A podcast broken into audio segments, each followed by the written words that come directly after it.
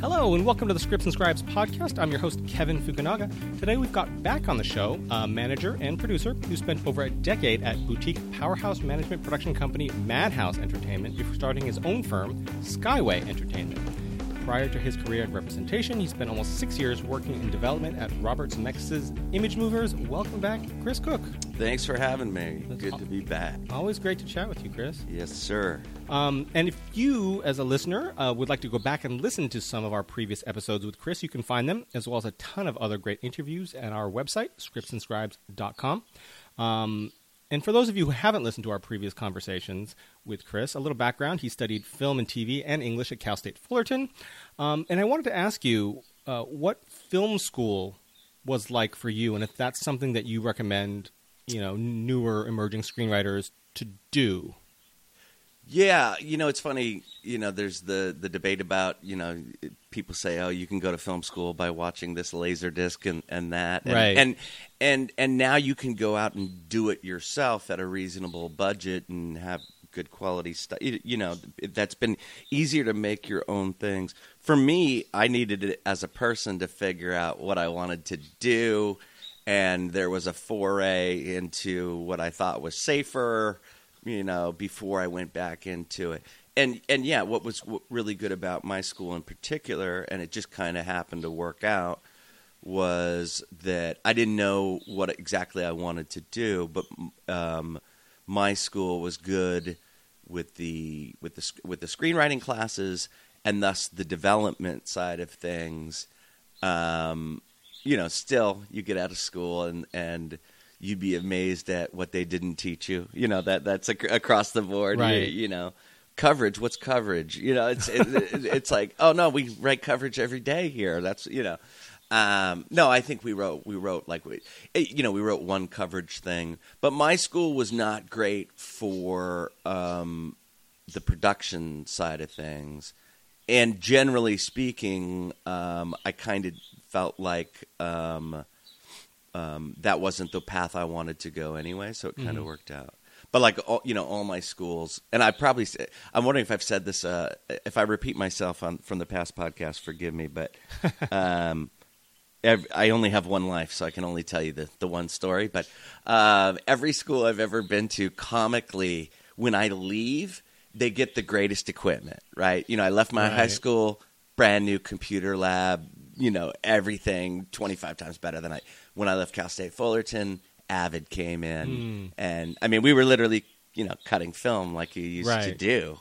Um, uh, I mean, some of it was a, a version of digital editing, but you know, they, they get the, you know, Avid comes in and, and all of a sudden, um, a you know, as soon as I left, it might have become a great production school. I couldn't tell you, but um, yeah, that was, um, and like I've t- I think I've talked about before, you know, English was it really, you know, people in a world of coming out of film school where everybody's come out of film school and a lot of them are NYU, AFI, and USC, and I'm coming from Cal State Fullerton. Right. I think my English, the English thing helped a lot. You know, um, you know, oh, good. You know, even if it was a, a simplistic like, uh, this guy likes to read, and I'm I've got a ton of crap for him to read. Um, you know, and developing tastes and so forth. I felt like I was ahead of the game, and it, and people actually appreciated that. You know. Um, but um, yeah, so it, it- it's weird. My my film school barely qualified compared to some schools, but it was very good from a writing standpoint, and and um, you know there was some there was some good alumni. Uh, It's funny. There's um, uh, Matthew, the cinematographer Matthew Libatique. You know, he he came out of um, you know he's huge now, and he came out of um, Cal State Fullerton. I was like, he learned cinematography at Cal State Fullerton. I was like, okay, but yeah, So, um, going back to film school, is that like, do you notice any sort of difference between, even if it's not necessarily in writing ability, um, but do you notice any difference between uh, writers who may have gone to film school and those who haven't, even in terms of like understanding, like you know the the the industry, the the tech, the the process you know, as opposed to just writing, but maybe they've taken an editing course, so they uh, they they can speak different, you know, technical languages. Does do you notice that at all, or or not really? Yeah, I mean, having a uh, having a good sense of the industry can definitely help.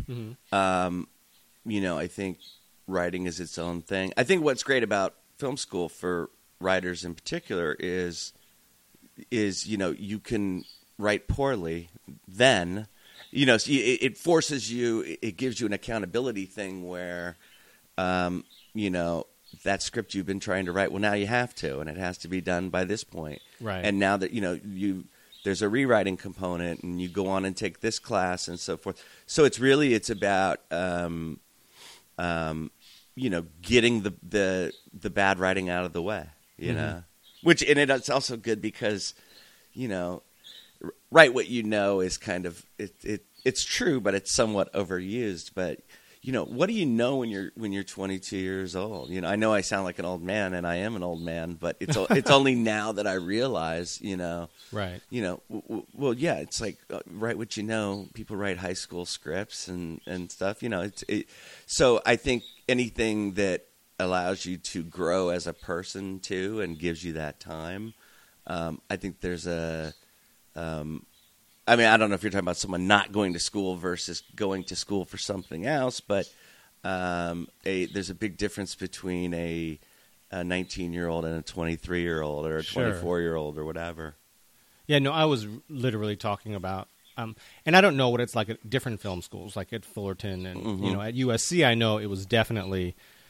Um, we had a critical studies program which studied sort of film theory, Yeah. and then the production side. Oh, there's al- there's also a screenwriting element, um, but the production side where you actually uh, learn filmmaking, you take different courses for sound design, for editing, for production design, so you know a little bit of everything. And not to say that you should always consider that when you are writing, but sometimes it can come in handy, uh, especially like.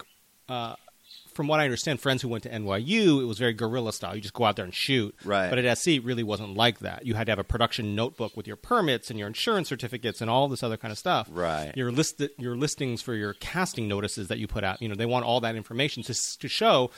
Not that they're necessarily just keeping track of you, although I'm sure that there's an aspect of that. It Right. really was to to show that you know the entire process. Right. Yeah. Well, look from a you know writing standpoint, you mentioned editing. Editing Sure. is is you know you, you you make a movie three times. You know Right. when, when you write it, when you shoot it, and when you edit it.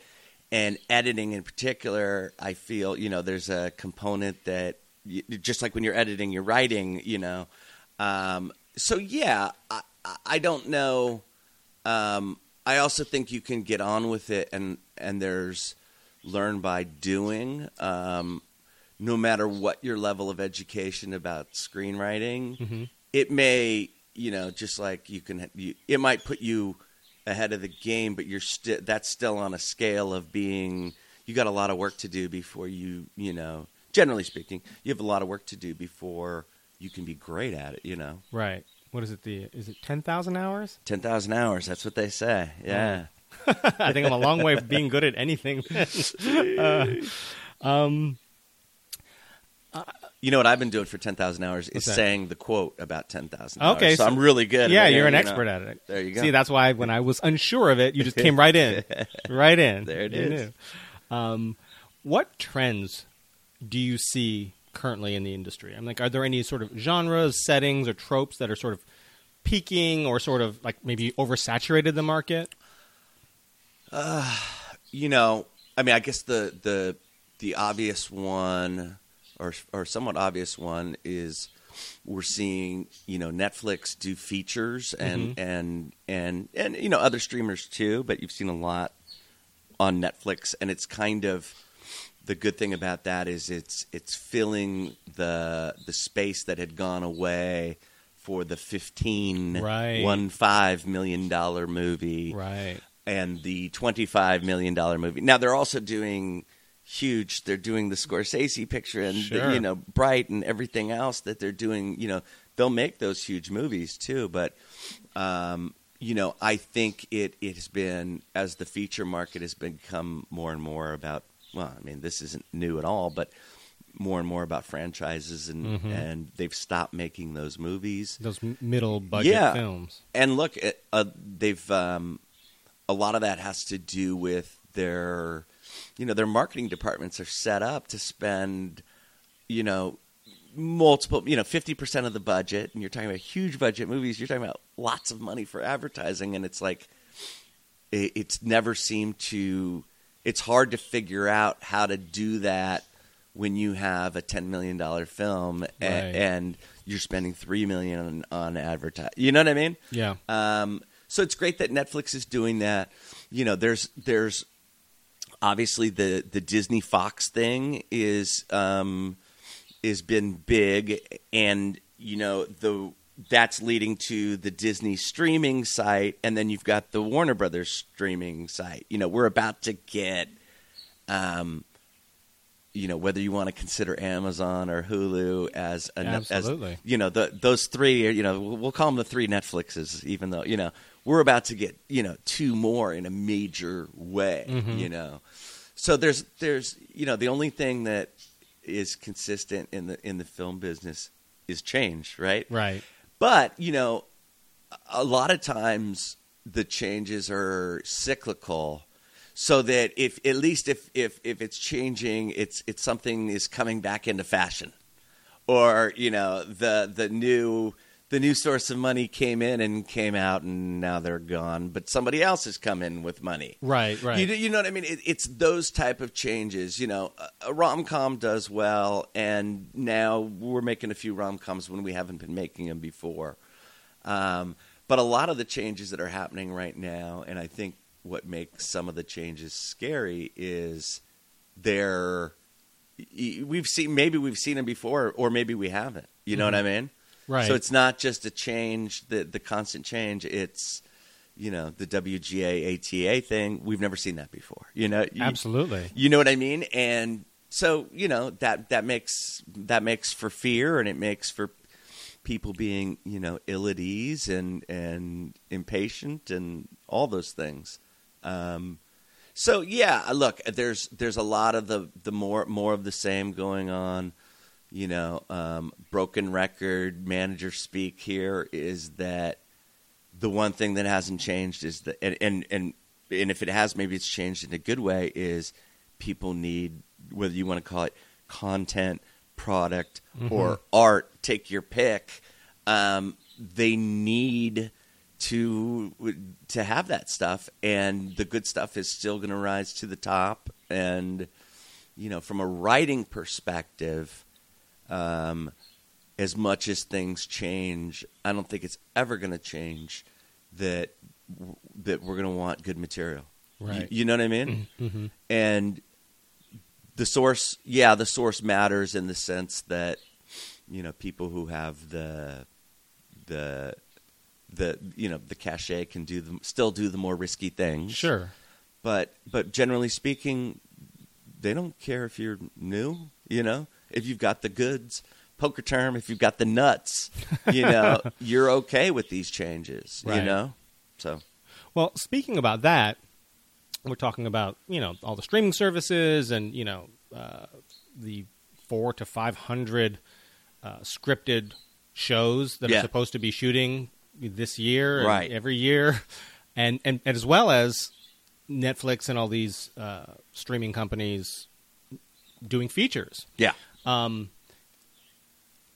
as opposed to 10 years ago before this was the case and you had studios and you had you know independent studios and networks right. even cable outlets but that they it was very much more th- there was less content needed. Yeah. Um, do you think that because there is such a demand for content now, because there are so many different outlets, even like YouTube Red and all these other places, that the I don't want to say the bar is lower, but there's more opportunity for for creators coming in that don't have a track record, and you know, in other words, is there more opportunity for you know the new Yeah, I writer. mean, I mean, I I think so. I mean, look, you know, we're talking about the big streaming services. There's little streaming things Absolutely. and people looking for content. And by and by the way, you know, um, from a non-union starting out level, as those things are often the case. I mean, that's great if they want to, you know, m- you know, if they want to make their own shows and and do it at that level, you know, that's great. Now, one of the things we're seeing, you know, is even though it's high time and you know it's still this golden age of television, long may it last, whatever, uh, you know, Mhm. knock on wood. Um, you're also, you know, people people talk about this, but it's a big thing. Is the fact that you're talking about ten or twelve episodes, okay, Right. right? hmm as a viewer, I generally like that. You know, as a writer, um, you're talking about shorter periods of time and having to get new jobs more often. Mhm. And more importantly, I think those streaming rooms, generally speaking, tend to be smaller. hmm And a lot of times they don't extend down to the lower levels. So you could have um, you could have an entire writer's room for a 10 episode show or a 12 episode show that's two creators, uh, you know, two co EPs, and maybe a staff writer. Mhm. But maybe there's no staff writer, you know. So it, it, it, it's. Um, it, it, it's not a one to one ratio in the sense that you can't think of a network room, right? You can't think of the room for NCIS and saying, well, Amazon's going to make Jack Reacher, so you know there's 22 more people that are going to get or not 22 but there's uh 16 12 16 people that are going to get it hired it's not the the job ratio doesn't it's not a one to one Sure. thing you know Sure. but um but yeah it's it's it's it's great i mean look the the places that are starved for content you know i mean the, you know they don't they're going to have to compete with places that have more money. You're going to get you know the quality is going to presumably be down. But look if if there's ways to make money as a writer you know starting off and and um look you, you know most people um you know pretty much everybody you know wants to be in the union eventually hmm and doing these little non-union jobs. You know the downside of it is you can get screwed around and never paid and companies all of a sudden the phone number doesn't work anymore you know you know what i mean Mm-hmm. Yeah, yeah. but um but there's there is lots of of opportunity uh again sort of um but you you can't multiply the number of shows as far as the number of working writers. You can't say that because you know um, I don't know why I use this one for example, but Into the Badlands on AMC, right? It was Gough and, Right. Gough and Millar, I think, right? hmm um, um, season two and three, they, they probably added, you know, by the end of it, they probably had something akin to a writer's room. My understanding is season one, it was the two of them and one other person, and maybe an assistant halfway through got a freelance. Right, right. You know what I mean? Right. So, so it's like and the freelance isn't like, oh, let's do a freelance because we feel the, Yeah. right. The guild makes you do a freelance. So Yeah. that's probably they're just following, Right. You know, the bare minimum of what they actually Right. were, you know, Right. had to do by the, le- right the and, guild. and you know i mean i get it and they can put that money towards production you Mhm. know so yeah Um, so, again, going back to emerging writers Mhm. and opportunities for emerging writers, you know, obviously, if you have, uh, you know, this hot piece of material, Mhm. um, uh, a friend, Mickey Fisher, Yeah. you know, obviously with Extant, right you know, got a lot of heat. You know, got Brooklyn Weaver, got Steven Spielberg, got Halle Berry. All of a sudden, network deal. Barring that, you know, because that obviously is is a rare situation. By the way, what was interesting about that, if I may interject, Yeah, yeah. that was the that was the, the the level of excitement for that thing was like on the feature spec level, but it happened in TV, Right, You know, absolutely. you know what I mean? Yeah, which is yeah. which happens, but it, but it's quite a bit more rare, you know? right. Um, what sorts of things should uh, these emerging writers be looking for? What sort of opportunities? Um, you know, assuming that they have, you know, their pilot, their feature, and you know, they have that ready to go. Are there other markets out there that um, are sort of underrepresented? I mean, I know like the direct-to-video market died for a while, Right. But then it's sort of coming back in the streaming world, there's a lot of like, but I don't know what the budgets are. I don't know what the process is like because it's it's sort of an the wild west out there. It still is. Um, yeah, that's a tough question to answer. I mean, um, things that are web series, you know, Right. become features. Features become cut. They cut them up and make web series and so forth. Um, yeah, no, uh, emerging market that I'm trying to. I, I can't really think of anything other than just the fact that m- more people are getting in. You know, there's more people getting into content. You know what I mean? Right. And it's just there's there's more stuff being made, but um, Now, is that something that you would encourage um, emerging writers to pursue, like a place like Asylum? I don't know. I don't think they pay very much. My understanding is a friend who worked for a different company. I don't remember the name of it. That did a lot of these low budget sci-fi type films that shoot for you know a quarter of a million, half a million dollars. Yeah. was that you get five thousand dollars? That's it. That's what you get. yeah, You know, it's non-union. You get five thousand dollars. That's the reason that the scripts aren't top because you don't get a. You're not going to do Right. twelve rewrites. right. You're not going to, you know, spend you know uh, a year kind of crafting the script when you get five thousand dollars, right? Um, but is that something that that you encourage writers to pursue to seek out? look at it this way. Yeah, yeah. If it if you are searching for ideas on what to write next and you don't quite have your thing and someone presents an opportunity like you, Mhm. they bring you the idea and even though it's only $5,000, it allows you to do something. It allows you to jump a step in the in the process. Then then great. I mean, look at Roger Corman, how many people, you know, the the famous stories of from Ron Howard to Scorsese, you know, how many people Jim Cameron. yeah, exactly. And what it afforded those people, you know, they were 19, 23 years old and they were able to jump the line. No one was going to give them a feature gig at the time. So they were able to learn by doing and actually get, you know, get paid. Made a little bit of money. Yeah Sure, absolutely. cover your parking anyway. you, you, you know what I mean? So yeah, um, but look, I think a lot of those. Uh, and by the way, I, I don't know anything. I don't know. I know very little about Asylum, but like.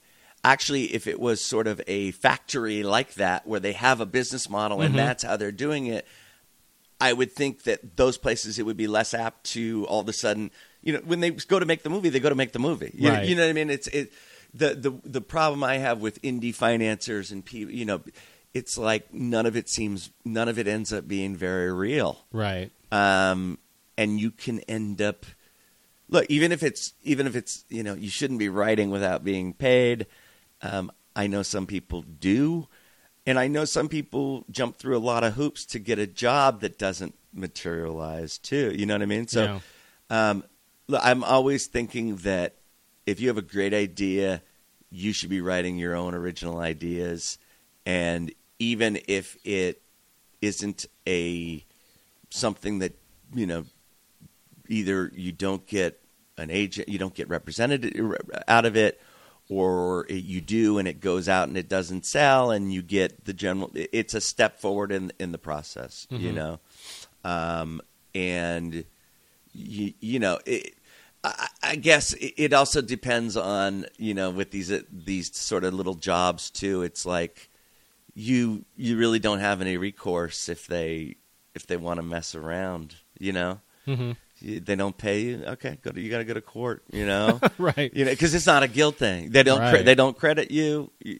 You don't have any recourse. You- Right. You, know what I mean? And they're not a huge corporation Yeah. that's protecting its reputation Yeah. and yeah, and by the time you get your justice, you, you have lost your five thousand and then some. right. um, In lawyers' if you ever got it. Yeah. Right. So, so yeah, you know, beware of those situations. But if it's going to move you forward in your process, and it's going to, um, you know, I was say, you know, get you working with the buyer and and sort of, in, you know, you know, them giving you notes and you implementing those notes. Now, granted. Um, you know, some of those people may not know what they're doing, and it, it Right. All by the way all the frustrations that you get with studio gigs Sure. you, you know it's just you get that there too it's just Mhm. going to be multiplied and it's And you're not getting paid to yeah, do rewrites. yeah yeah yeah yeah so Um, if it's taking if it's taking away from you writing your original thing um eh, yeah, but at the same time, look, it, the, the, that stuff go, goes out into the world, and it's like if it's crappy, it, it, like a lot of it comes out, and it's almost like it never came out. You, Mhm. you know what I mean? It's- Right.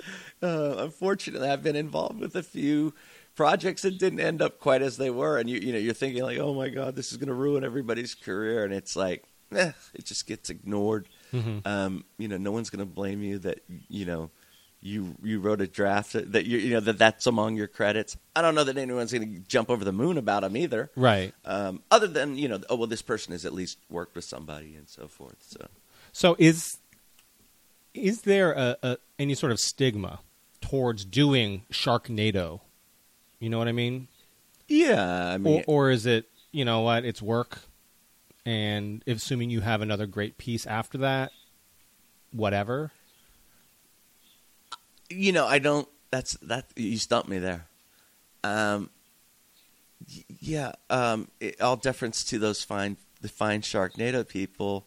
I mean, it did really well financially, right? Yeah, that's it. it. But, but that's what I'm thinking about. so it's is like, is like you know, it was successful. yes, and in that sense. you know, there's not only you know the the the phrase like it is what it is, Mhm. but that's there's actually a like they were looking for exactly that Right. and it and it got the eyeballs and it became a thing Right. you know so from a creative standpoint whatever you know um no I, I don't think there's ultimately anything bad about it but i don't watch them Sure. You- Yeah, you yeah, know yeah. what i mean i Mhm. feel like i watch them without watching them Right. um, I, I, you know, I think it's funny and fun that they exist. And if people like, I, I also, as a viewer, I don't get a, you know, there's the the the, the movie that's so bad it's good. Mhm. That's just not me. I've never gotten Right. that. Um, so, um, I, you know, I guess, you know, um, it would be fun to watch as those things are fun to watch with a group of people as a comedy. Sure. But but they're in on the joke too. You know Right. what I mean? The creators are in on the Oh joke yeah, yeah, too. absolutely. It's not like they're aiming for this bar and they're and, and they're falling short of way the short of it. They're Right. like, hell yeah, right. you know, Right. bigger, better, whatever, you know. I mean, assuming you had you signed a client. Uh, by the way, I was I was going to compare Sharknado to a, a, a bigger feature film, and I think I'm going to step away from that. I was, was going to say, is there really much difference between? Uh, no, forget it. I'm Let- not. let- I'm not yeah, saying that. Let that one go. um, but assuming you signed a client um, who had a great piece of material, Yeah. or you were looking at a client that had a great piece of material, if they had written, you know, Sharknado and Sharknado Two, Sharknado Three, whatever, is that an advantage, a disadvantage, or it doesn't matter? All that matters is that script that you were submitted. I just realized I actually have the perfect client. Oh. and, and I won't name her, but um, uh, the, the thing we were running around with was like this great piece of material that a lot of people have read, and it, it, it'll get made one day. And I don't represent her anymore, but whatever. But um, she wrote on um, she wrote on one of the Paris Hilton movies Oh, okay. Like it, like a, and I think it was like a Paris Hilton comedy. Hmm. And and it- so like it's something to talk about in meetings. Right. And she had this other and and she was going into the meeting when everybody had read this incredibly thing that just pulls on your heart Mhm. and you know makes you feel and, Right. And so if they say, "Did you really write this with Paris Hilton?" Right. It's like it becomes a yep, you know, had to and and no one's going to begrudge you, you know, that you had to do what you had to do and, Right. and you know, by the way, even with the Paris Hilton movies, have there been multiple? I'm saying I'm saying I, like I a- think so. like but back in the day, Paris Hilton was a thing. Yeah, and right, right. Well, there, there is also that it is what it is, but there's also Sure. like nobody sets out to make a crappy movie. You know, No, what I mean? right, Crappy right. movies have all the you know. Right. So so just you know, even though you know that you know who's involved in that in and of itself might make it embarrassing on its surface.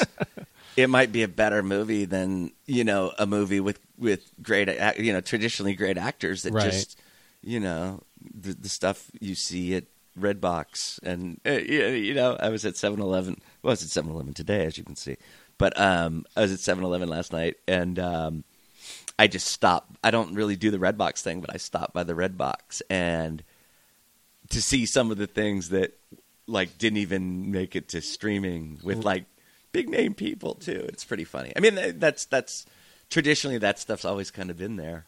Well, yeah, I mean, I, I didn't know if that market is going away because for the longest time, you know, that whole foreign direct video, like if you sold a bunch of foreign territories in the past, again, 15, 20 years ago, you could get enough money to shoot your film. Yeah, You know, all you have to do is get one, you know, B level star in it. Yeah. You know, Right. and you could get make a movie. right. And and and and it would never see the light of day in, in the U.S. except in on directed to video shelves somewhere. Exactly, and and if that foreign market is big enough, uh, it, it it can be you know I mean look at David Hasselhoff in Germany, right? Absolutely. Um, and and people have different value in in different markets. By the way, but what you're talking about, you know, that still exists too. There's the I call it the AFM world, the Right. American film market, Right. you know, that happens down in Santa Monica. Right, which if people don't know is a huge convention where they show all these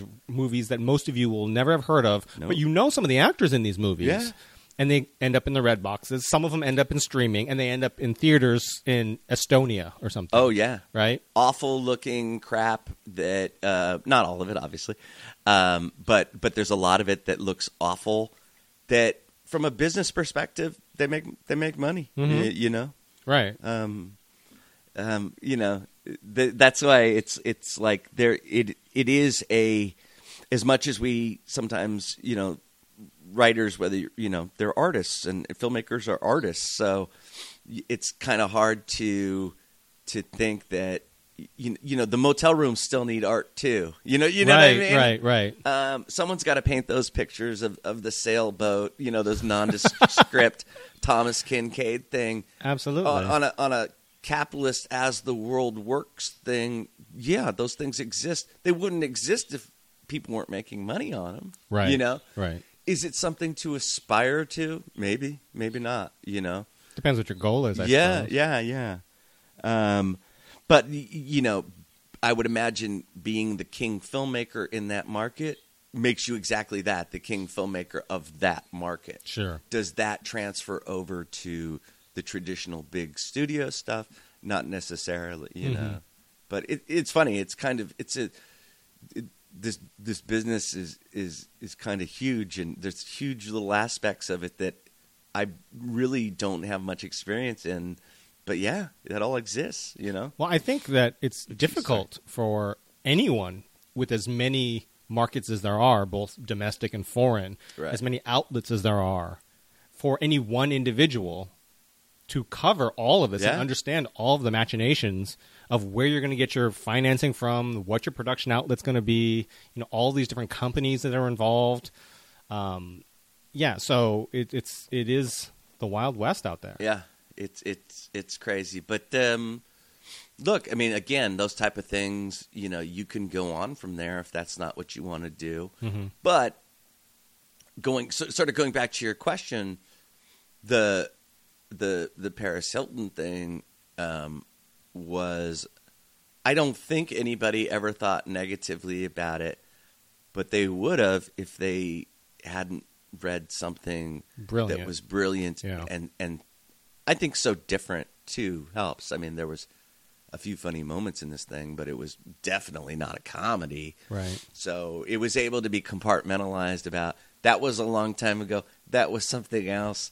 Uh, Well, you had me- you, had know. mentioned it, it was sort of a funny talking point. Yeah. In a meeting. Yeah. After they had read something brilliant. Sure. When you're selling her as a client, or when you were selling her as a client, is that something you just swept under the rug and didn't mention until they had read and loved her script? Like, did you sell her like this is her first script, or she had done other things maybe, but just not mention the Paris Hilton stuff? Sold her on other achievements or other work? Yeah, you know what? It was um, it was probably something. Um, I don't think it was in her her blurb, Mm, but uh, you know, right, it was right, probably right. something that I said over the phone, or you know, I mean, it's right there on her credits on the various things. You Sure. know, people usually take a swing over to there to, To you know. IMDb or something? Yeah, sure. yeah, yeah, yeah, yeah. But um, um, I definitely didn't lead with it.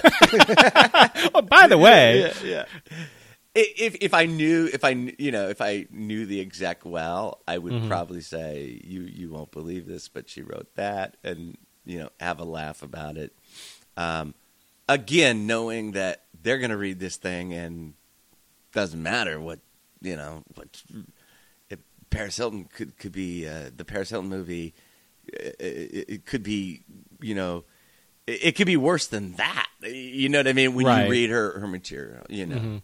And people get that people have to make a living. You Yeah. know, hmm so Um, I, I've heard many times that it's, and when I say easier, it's definitely not easy at all. Right. But, you know, relatively speaking, easier to break a feature writer than it is a new TV writer, solely because of the networking involved in television as opposed to features where, you know, you have a great spec that goes out and you can attract attention.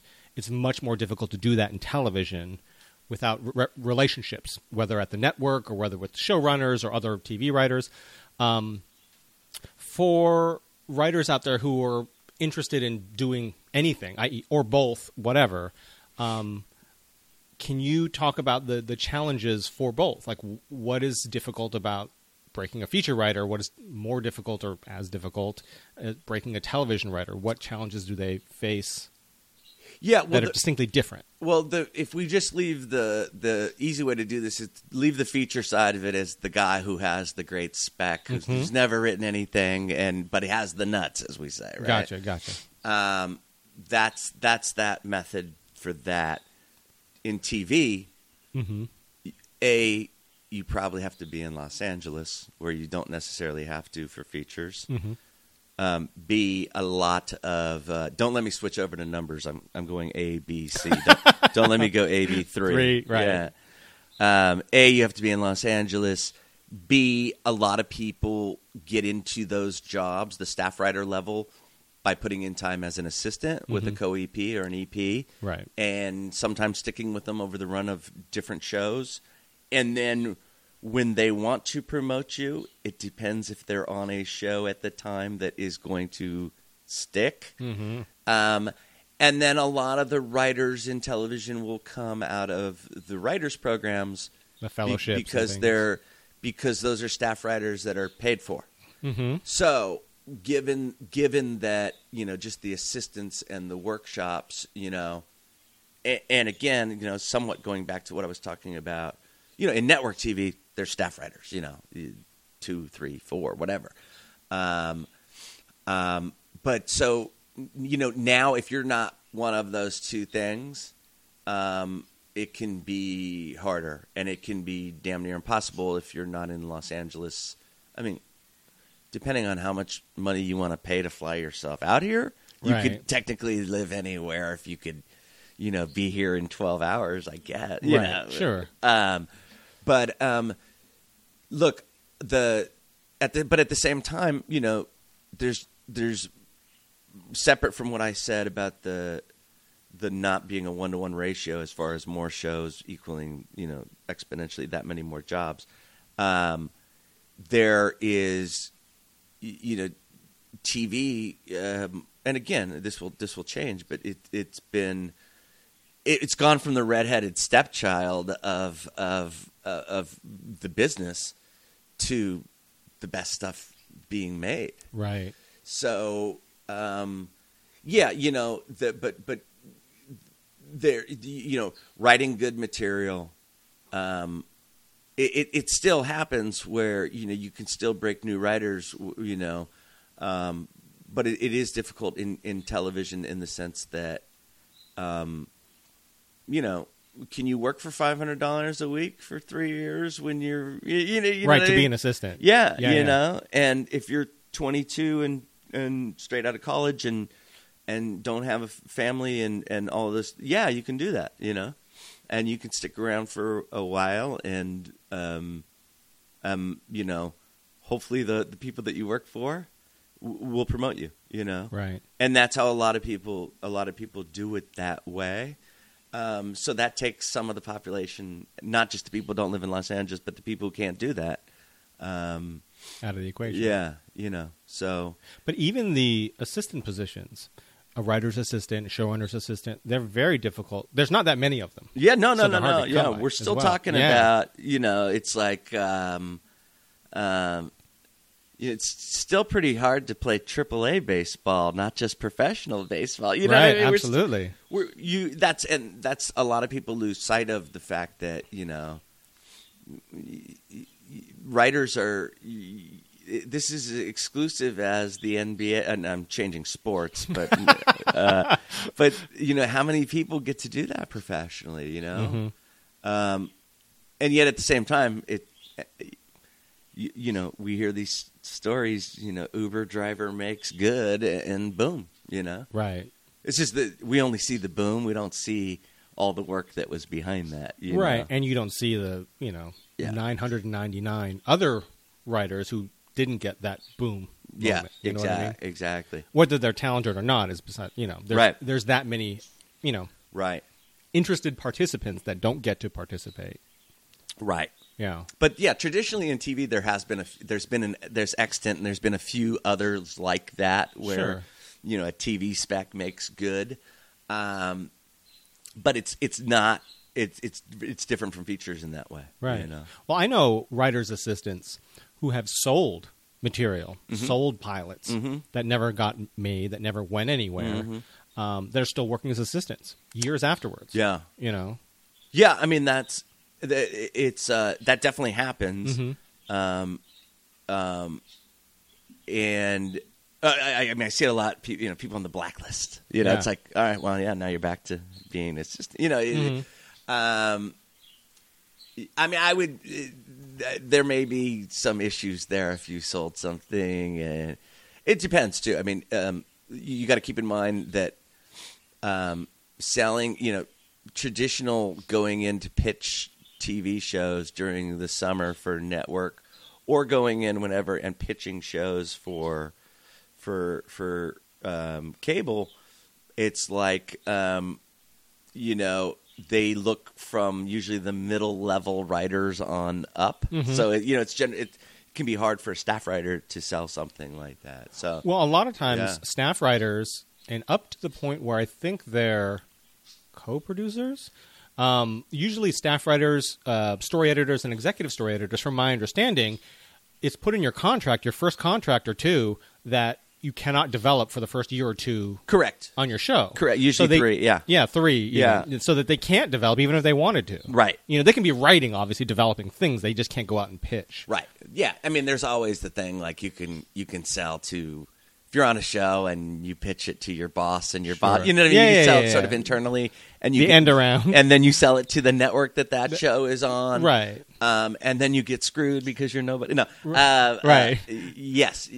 Generally speaking, they're not. Yeah, they're exclusive to the show at that Right. level. Although So if it doesn't get picked up, they, Yeah. they obviously that right. opens up. but- Right. And by the way, um, staff writers do sell stuff.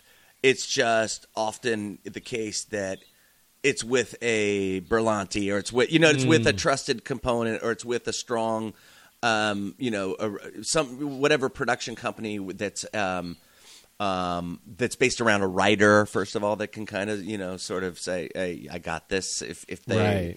if they you know um, if they don't come through um, or or it's like you know um, LeBron sold 15 projects you, you know it's like oh it's a LeBron project there was like some staff writers that sold a LeBron project you know so yeah there are ways that that that can happen but generally speaking it, they look to um, mid level. yeah, mid level and and you know supervising produce whatever it is. Um, it depends on the place too, and it depends on the situation. Sure. You know, um, um, I was just you know someone was sent me somebody for consideration. Um, sold a bunch of pilots to like Nickelodeon b- back with like their earliest stuff on their credit list. You know. Yeah, I mean, I, you know, I guess with different places, you can definitely sell something and then have to go back to being an, an assistant. You know, Sure. I, I- but I also suspect there might be some mismanagement and and so forth. So it's probably a little bit rare, but yeah, Well, I'll let them know to give you a call then. yeah, exactly, exactly. Um, now, you, I'm sure, like most lit reps out there, get a ton of submissions, I'm assuming, Mm-hmm. um, queries, submissions. How do you s- decide, uh, other than like assuming you like the log line, Mm-hmm. how do you decide which ones to read first and what makes uh, you know a script stand out even before you begin reading it? Like page count, like title, like Oh, and like there- if if then I get the script, Yeah. eh, those are all things I look at. do you read the first five pages and go, you know what, I'm going to re- read something else first? you know what? Eh, I my own uh, one of my own many problems with me is uh, many many problems with me is, and I'm getting I'm getting better after 20 years. I'm getting better, Yeah, I'm getting better at but is I used to read the worst scripts to the final page. Hmm. Uh, like it was just it was just I, I couldn't put it down and What, what- now are I'm- you a masochist or was this an OCD prob- thing probably. or something? It, no, it was probably like the yeah, it was part stupidity and part um, and it never went anywhere that was worth reading. You Sure. know? But um, and I I'm exaggerating a little. It's not to the last page, but you know what I mean. I would read more than many others would read. I would read further. Right. You know, I had to learn how to put something aside. Was it pure optimism? Like this could turn around Yeah. at page 55. I, know it's going to turn around. You know, I think I've gotten out recently. I remember getting out at page eight, Hmm. and page eight might have been the earliest I've ever been able to extract myself. I know a lot of people who can read two pages and say, "Oh, forget this." This Really? uh, uh, well, maybe two is uh, okay. I know a lot of people who can read eight pages on the regular and Oh, stop sure. reading. Yeah, yeah, yeah. That was my outlier there. That was the best I've ever done.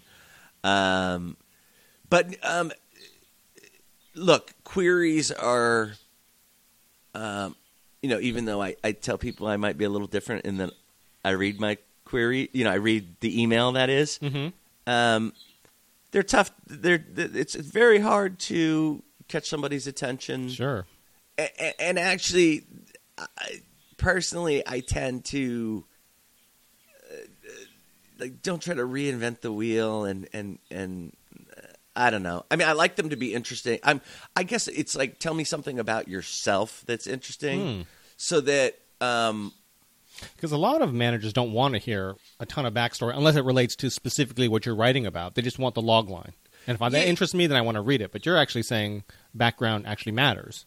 look. I no. For me, it's it's like um, um, you know, what's the bad example? But uh, if if it's something that they've experienced, hmm um, and they have a breadth of like they've lived a little bit of a life, um, and and you, you, to me that that is some that is a well-rounded individual. Gotcha. It also shows a. I also like to see a track record of.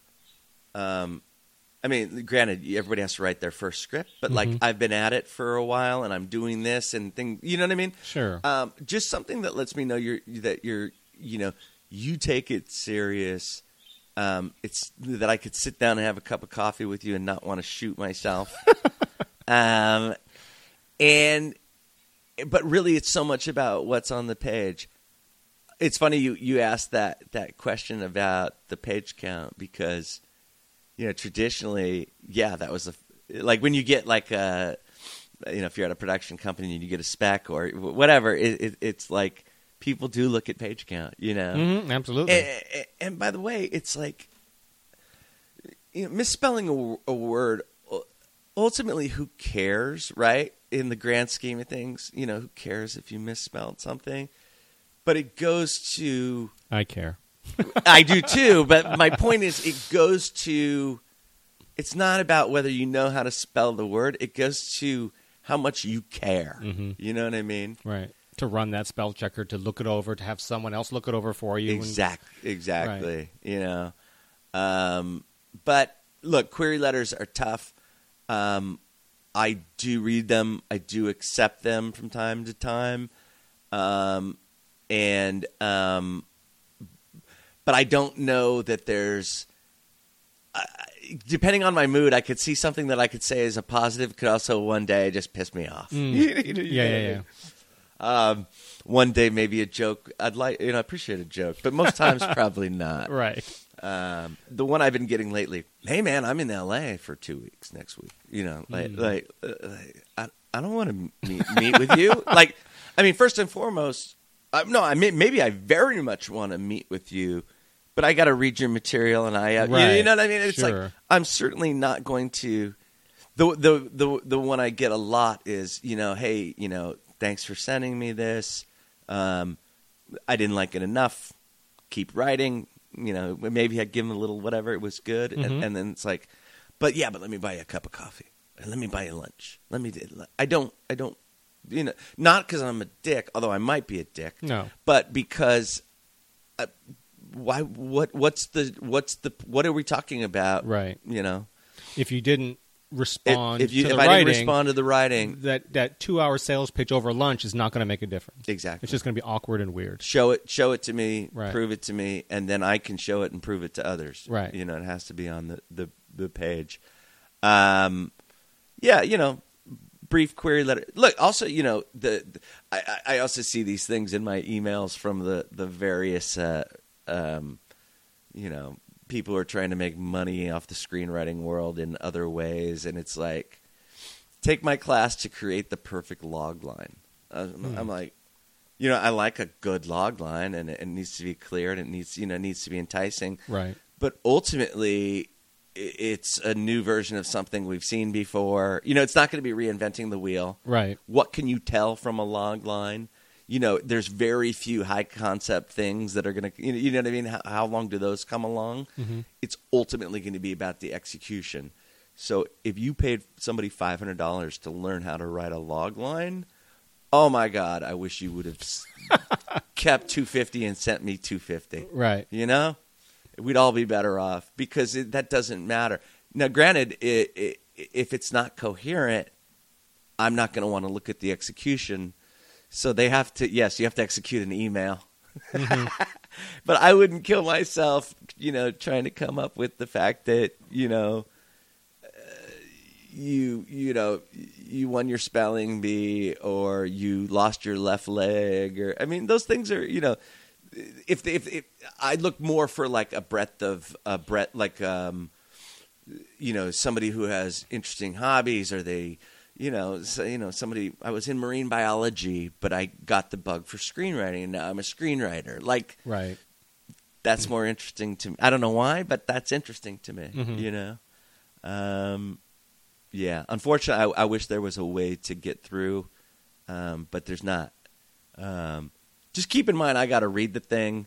keep in mind when you send it. You know, there's and keep in mind I don't care if you're in Los Angeles if I and I don't mean to be mean about it. I'm just saying um, you and I are only going to have a further conversation if I respond to your material. hmm Uh, I'm super picky and everybody's super picky and um, But see, that's not a bad thing in my opinion. No, that's a no, good no, thing. not at all. Because you want somebody who's passionate about your material, not just taking a flyer on anybody who sounds remotely interesting. absolutely Because you don't Yeah. want a, a manager who's got like 80 clients just shotgunning material out anytime something that comes in is remotely interesting. Yeah. You want someone that's going to believe in your material because invariably, either when you, you're at the start of your career or at some point when there's a downturn, you know, when there's a lull, that someone's still going to believe in you and return your phone calls and saying, you know, hey, let's get to work on the next thing, or I b- still believe in it. Let's continue sending it out. Let's do, you know, Yeah. You want someone who's going to fight for you, and you can't do that if they don't believe in you. If they're just like, eh, that was fine, I right guess. you, right you, right so you don't want somebody like that to represent you if they don't love your material. Right. Congrats, you have a manager, but at the same time, what is it going to, you know, is Right. that person, you know, The right and, and- person. And, by the way, it's it's been an interesting thing when I started Skyway a couple years ago,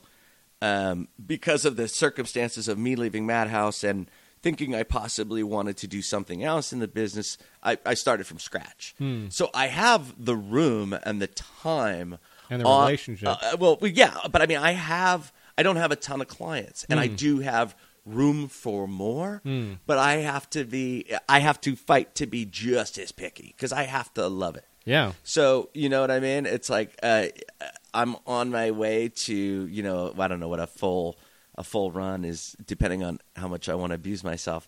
25, 30, 35 clients. I think for a manager, anything over that Yeah, seems, that's it seems yeah. you know it seems like a lot. Mhm. Um, um, and so I have ten now. Let's say I'm not running out trying to get 25 people. Sure, you no, know what I mean? yeah. Like you still, even somebody who's hungry, you know, like myself, it's it's like it's a it's a tough proposition. Everybody wants to do it, you know. Mhm. I get it, you know, it, it- and and and um, and I- and I I really appreciate um I uh, well the there's people who bug you where you see their names and and and they're just constantly querying you. Hmm. But um I love to see people who say that they're going to write something else and ask if they can hit me up and they do hit me up and say and it's not a day later or 2 days later. You know what I mean? Like right, I've been right, right. working for 6 months on this draft and it, like great. So cuz because that's an that's a again, this is some stranger, but it shows a lack of flakiness. You know what I mean? Hmm. Yeah. It shows a commitment to doing it. You know, granted, they need to have that commitment needs to be lifelong, but at least it's a good sign. Mhm. You, you know, Yeah, absolutely. And I mean, the, you know, jumping to don't uh, send me a picture of yourself either. I always feel weird about that. people send you pictures. yeah, don't send me a picture, videos. If you if you respond to a, a query and maybe you even like their script, do you ever go on social media and Google them first and see their Instagram or, or Twitter page, or, or is that something you know I don't I, care? you know, I've done that when um, when a name sounds familiar and I can't find Oh. the, and I can't find them in my in my records. sure. Um, but generally, no. Generally, no. So if you like somebody's script, you'll just take a shot on them, meet them, and then see if where it goes from there, or talk to them, Skype them, whatever. Yeah. You're not going to go, hmm, let me just check their Instagram, make sure they're not this party, you know, Wahoo, or they don't have these all these Well, I obscene repre- photos. You got to remember, I represent writers, not actors. they could, you know, you can look like a complete horror show and, and be a writer. Uh, fair Uh, enough. Fair let enough. me let me prove it to you with these five examples. No, I'm just kidding. uh, yeah, no, it's it, yeah. Look, I mean, there is that that aspect of it, you know.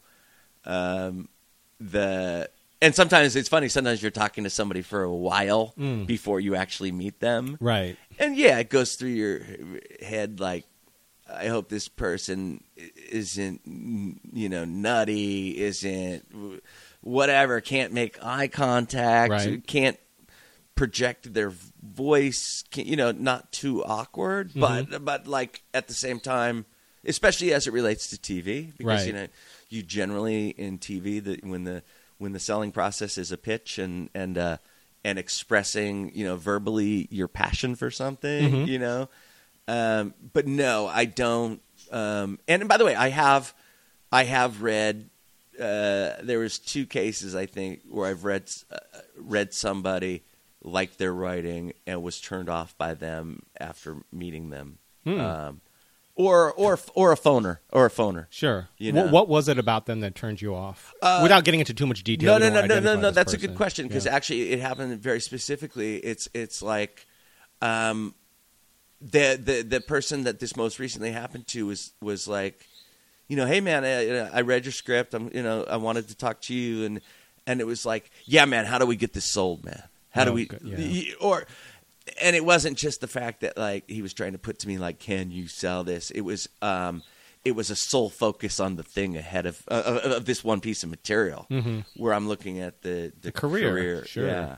Um, now, granted, you know, um, um, you know, uh, the the agency world can be a little bit more of what can I do right now with that piece of material. Um, but uh, yeah, that turned me off a lot. Mhm. Um, um, or, or, or you know, or just not being open to my advice. You know, it's well, like- for the person out there who's listening, the Yeah. writer who who's thinking to themselves right now, well, why doesn't he want to sell my script? You know, why isn't he focused on selling my script? Why is that a turnoff? say that again. Yeah, well, you had said when he the, one of the first things he said was, "How do we sell this?" Right. and that was a turnoff. And I understand what you're coming, Yeah. what you're saying, what you're coming from, um, especially because a lot of people, you know, emerging writers don't understand that a majority of your job, you know, is jobs, your paid work is not just going to come from a spec sale, Mhm. and you, you know, even if it is. What's the next thing? You know, it's Right. always about a career. It's not about selling one thing. Right. Um, but you know, for that writer out there, you know, I just wanted to sort of get from your words why, if there's thinking like, well, why doesn't he want to focus on selling this script that I wrote? Why is that a bad thing? Why is that a turnoff? Well, well, the, well. The difference is is that generally speaking, and this is a, another sort of manager agent difference, which I just described, is that I, I can read something that has no commercial appeal whatsoever and just see the good writing within, right? Right. and then and, and that was the case in this one uh, uh, particular person. Uh, I mean, there was a possibility of redeveloping it, you know, but um, um, I'm more looking for. I want to see someone who can write and and has that annoyingly uh, elusive quote unquote voice, Mhm. you know, that everybody Yeah. talks about Yeah, yeah. and I'm less con- and and I don't care about the current container of that necessarily. Right. If their be all end all is just to sell that script, and I'm like, hey man, I like your writing, but I don't know if this is a, a, a an idea that that will work, or or I would you know want to you know if if we were to proceed with and you know, I would want to redevelop not necessarily to put my stamp on it, but because I thought there was a problem with it Right. you know, um, and you're not open to that, then that's kind of a red flag for me. Right. You know. Because that relationship not necessarily starting off on that right foot. There's not that communication. There's not Yeah. that symbiosis. And, and and really, when I get excited about good writing and a good voice, eh, where I don't necessarily think that there's anything to do with the piece of the container, that piece of material, Right. It's like I'm thinking down the line, you know. Sure. and it takes time and it takes a lot of work. And so if somebody's like, "Hey, hey, man, now, now, now, now, what can we do?" Right. Uh, no, I'm out. Right. Well, I have friends who are writers Yeah. who have a number of produced credits, um, big studio Yeah. credits, and yet the first script that got them signed with their manager and agent that went around town um, was never sold and Yeah. never got made. Their their calling card, right? Right, Which, but it got them rewrite assignments. It got them, you know, uh, O- OWAs, studio assignments, and yet that script that they wrote that got them all this attention never sold. exactly. Yeah, no, that will get you in rooms to to talk about things, Mhm. um, um, for sure. And but also as a manager, um, yes, you can go out and send that calling card that can never get made, and and that can beget something. But at the same same time, even though as as you might be sending that person out into the world in conjunction with an agent, if, if those existed, uh, no, Right, Uh, um, i- i- you're working on the next thing. You know what I mean? And Yeah. and I'm already working on something that we can sell Mhm. that has that you know that voice too. Right. So the the the r- getting in the room is uh, is the first step on the long path to cash and prizes. hmm Um, you know, not necessarily the the you know the be all end all. Right. Yeah. Um, before we jump in, because I did want to ask you about the your take on the WGA-ATA Mhm. conflict. Um, the one script you read that you said you stopped at eight pages, which was a new thing for you. Yeah. What was it about the eight pages that made you stop? Like, why did you read eight pages of that one in particular and go, you know what, I'm not finishing anymore. I, I, I give up. Oh, just it was the zaniest, stupidest comedy with, and I think it had misspellings, and it just it felt like it. It felt like you know Shecky Greene wrote it forty years ago or something. It was just it was just all wrong Right. in every which way. I can't remember if there was a there might have been like an offensive uh, you know, a, an offensive character in there that I was Mhm. like, oh no, you, you know what I mean? It, Right. It has to be pretty egregious uh, for me. You know, I should, uh, I should. Uh, well, no, it's not fair to that guy, but I should find that that script. You know, take his name. I'll put my name on it.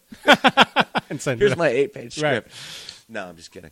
Any last words for those emerging writers out there?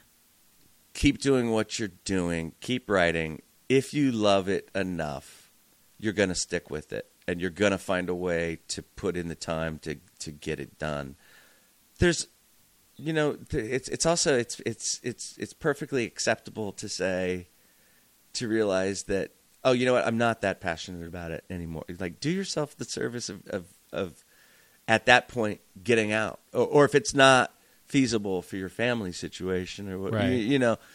But barring those things, if you want it, keep doing it, keep getting better, and um, you know, again, there is the you know some people were born Michael Jordan. Michael Jordan was, and some people weren't. Everybody else, you know, there's always somebody that can do it. You know, who starts at a you know gets his is five starts five steps. You know, just has this natural proclivity for it. Right. But it's a blue collar, do the work, get better, fail until you get good, and um, uh, I would love to say that if you stick it out long enough that everybody works. That's still not the case, but but y- your competition is quitting every day. Right. If you love it, don't be one of the ones that walks Right. walks away. Right. You know what I mean? But then the other half is the competition. Your competition is out there working every day. So if you Sure. want to compete with them, you've got to do that as Sure, well. sure, sure, sure, sure. Yeah. Yeah. but I'm saying it's like it's not for you have to sort of be possessed by it and you have to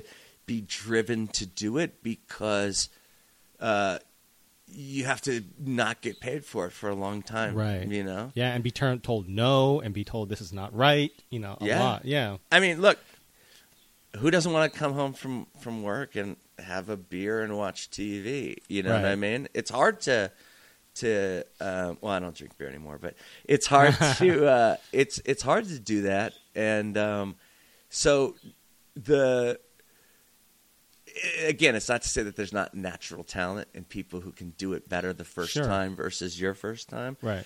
Um, and it's not to say that everybody can do it if they stick it out for 13 years and whatever. You know, Right, there's right. still some people that will never rise to that level. Right. But most of the people, the the people that uh, are have succeeded at one point, they were where where you are now too. So ask yourself the question. You know, um, do you love it enough to keep doing it? Right. And there was a quote. I don't know the exact quote. Um, It's ask not what your country can do for you. no, it's uh, uh oh, it's Mike, cause talking about Michael Jordan. You said you know, not everyone has that Michael Jordan Yeah. Mm-hmm. talent, but Michael Jordan worked really, really hard. Um, and actually, I just looked it up. This is a quote from Michael Jordan. I've missed more than 9,000 shots in my career. I've lost almost 300 games. 26 times I've been trusted to take the game winning shot and missed. I've failed over and over and over again in my life, and that's why I succeed. What a dick. No, I'm just kidding. No, but that's, you know, even the yeah. most talented basketball player in the history of the sport failed a lot. Oh, yeah. A lot, and worked hard at it. Yeah. And they say that, you know, even in practice, he would go full speed. Like, players got mad at him. Oh, yeah. Because in practice, he wasn't, you know, just going through the motions. He was going at you full speed like it was a game. He Yeah. took everything seriously. Yeah. And I think that's why he was the best. Yeah, I sure I certainly shouldn't detract from his work effort. I mean, that that's the thing is you see um, you know, guys that do, will do uh, a full, you know, workout or two a days and and after each workout they're sitting there working on free throws. Right. You know what I mean? Yeah. Professional players I'm talking Mhm. about. Yeah, yeah, yeah. Um, something Shaquille O'Neal might have considered doing, but no, he didn't. He didn't. Right, he didn't He could have been the greatest ever. Yeah, I mean, he was a great player, but imagine how good he could have been had he taken a few free throws in See. practice. You know what? Screw Shaquille O'Neal. No, I'm just kidding. If only he had fulfilled his potential. yeah, exactly, exactly, exactly. Thanks, Chris, for coming on You as got it. always. Be sure to follow Chris on Twitter it's at Take the Skyway. That's it.